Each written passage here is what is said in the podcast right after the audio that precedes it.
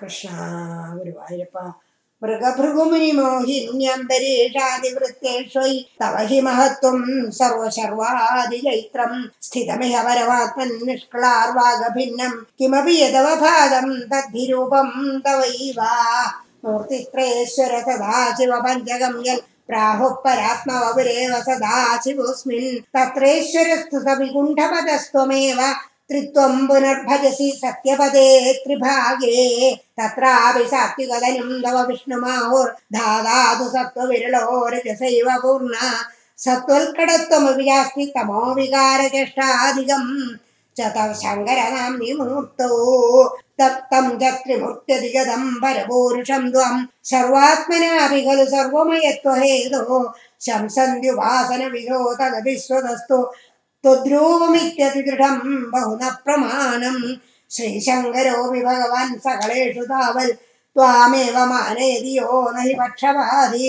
त्वन्निष्ठमेव स हि नाम सहस्रगादिव्याख्याल् भवस्तुति परश्च गतिं गदोन्दे मूर्तित्रयादिगमुवाच च मन्त्रशास्त्रस्यादौ कलाय सुषमं सकलेश्वरं त्वां ध्यानं च निष्कळमसो प्रणवे खलु उक्त्वा त्वामेव तत्र सकलं निजगादनन्यं पुराणसङ्ग्रहे विसंशयं द्वन्महिमैव वर्ण्यते त्रिमूर्त्युक्सत्यपदत्रिभागदा परं पदं ते कथितं न शूलिरा यद्ब्राह्मकल्पह्य भागवत द्वितीयस्कन्धोदितं वपुरनावृतमीश धात्रे तस्यैव नाम हरिशर्वमुखं जगाद श्रीमाधव शिवपरोऽपि पुराणसारे ये स्वप्रकृत्यनुगुणा गिरिशं भजन्ते तेषां फलं हि दृढैव तदीयभक्त्या व्यासो हि तेन कृतवानधिकारि हेतो स्कन्दादिकेषु तवानि वचोर्थवादै भूतार्थकीर्तिरनुवादविरुद्धवादौ खलु रोदनार्था। स्कन्दादिकेषु बहवक्र विरुद्धवादा त्वत्तामसत्त्व परिभूत्युपशिक्षणाद्या।